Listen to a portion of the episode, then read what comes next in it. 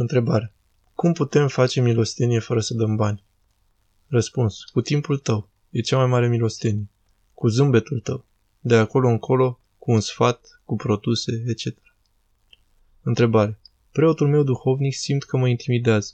Nu am mai fost de mult timp și mi este tare frică. Ce să fac? Răspuns. Să te duci. Foarte probabil e război de la vrăjmașul să te țină departe de acesta ca să nu te vindeci. Întrebare. Ce a avut în vedere Mântuitorul când a spălat picioarele ucenicilor săi?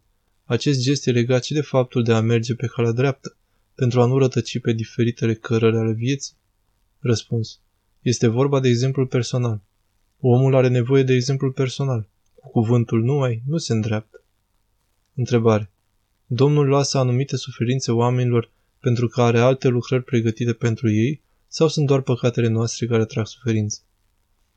Răspuns. Nu sunt numai păcatele. Sunt și alte cauze. Vezi articolul de pe site Cauzele durerilor. Întrebare. Părinte, vă rog, ne puteți explica diferența mare dintre o discuție și bârfă ca să știm să ne ferim? Răspuns. Da, e o diferență, însă din discuție se poate ajunge ușor în bârfă. Este vorba de dispoziția de ură din inima noastră referitor la persoana de care se discută. Întrebare. Urmează să am botezul copilașului. Cum este cel mai corect să se facă botezul? Mă refer prin afundare sau prin stopire pe creștetul capului? Răspuns. Prin afundare întreită. Dacă se stropește, preotul ar trebui să fie caterisit conform canoanelor. Desigur că nu o să se întâmple. Amintesc asta ca să arăt seriozitatea temei. Întrebare. Rugăciunile de la mizul nopții sunt cele mai primite? Răspuns. Cele cu inima curată sunt. Ca timp, cele de noaptea sau dimineața de vreme.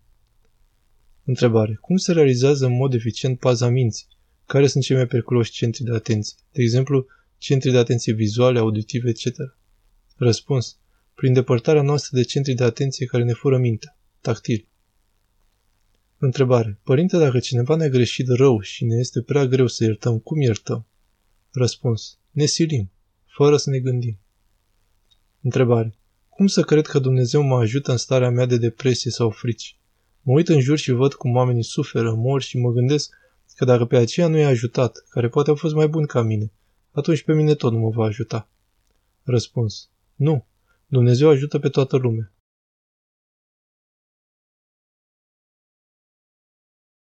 Unii însă nu vor acest ajutor. Da, una din principalele cauze pentru care oamenii refuză ajutorul Dumnezeu sunt tocmai harismele naturale pe care Dumnezeu le-a dat și care noi păcătoși nu le folosim spre mântuire, ci spre mândrie. Întrebare. Ce să înțeleg prin harisme naturale? Răspuns. O voce frumoasă, o înfățișare frumoasă, chiar banii, o minte capabilă, o dexteritate tehnică, un geniu artistic, un talent oratoric și altele ca acestea. Întrebare. Citesc acum o carte despre viața părintelui Iacov Tzalichis, starețul mănăstirii cuviosului David, și sărmanul a fost bătut de câteva ori de diavol și nu înțeleg cum se poate întâmpla acest lucru. Diavolii sunt îngeri căzuți, deci sunt imateriali, sunt spirite rele. Răspuns. Se poate. După cum sufletul nostru are stăpânirea asupra materiei, la fel și diavolii au stăpânirea asupra materiei, când Dumnezeu îngăduie. Întrebare. Ați putea să precizați numărul rugăciunii lui Isus sau cum am putea ajunge la un număr rezonabil? Răspuns. Aceasta se face în mod normal sub ghidajul unui duhovnic experimentat.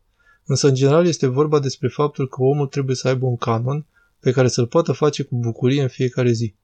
Nici prea ușor ca să se băltească și nici prea mult ca să nu-l poată duce. Începe cu 300 de Doamne Iisuse, ceea ce ar trebui să fie relativ puțin. Și dacă în timp vezi că poți să crești încet încet, crește. Desigur că în afara canonului poți să faci câte dorești. Cu cât mai multe, cu atât mai bine. Întrebare. Dacă în viața veșnică vei fi în starea în care te-a găsit moartea, după un păcat, de exemplu, și nu mai contează câte fapte bune ai făcut în viață, ce rost mai are atunci cartea vieții? Răspuns, atenție! Cartea vieții nu este predestinare, ci preștiință. De asemenea, păcatul final la care te referi nu este întâmplător. Este consecința unor factori pe care noi poate nu îi știm. Întrebare. În ce constă bogăția sufletească a omului? Răspuns. În harul Duhului Sfânt. Întrebare. În ce condiții Hristos se sălășluiește în sufletul nostru? Răspuns. Prin împlinirea poruncilor. Întrebare. Cum să scăpăm de starea de nemulțumire? Răspuns. Ne mutăm mintea pe iubirea lui Hristos.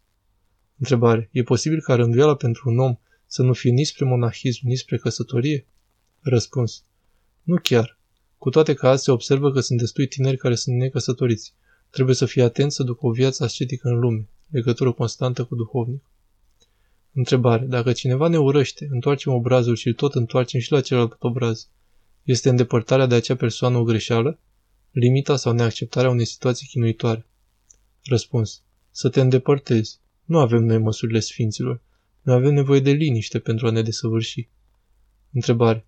Cum nu este posibil să stăm și necăsătoriți și necălugăriți în lume? Eu zic că este posibil. Răspuns.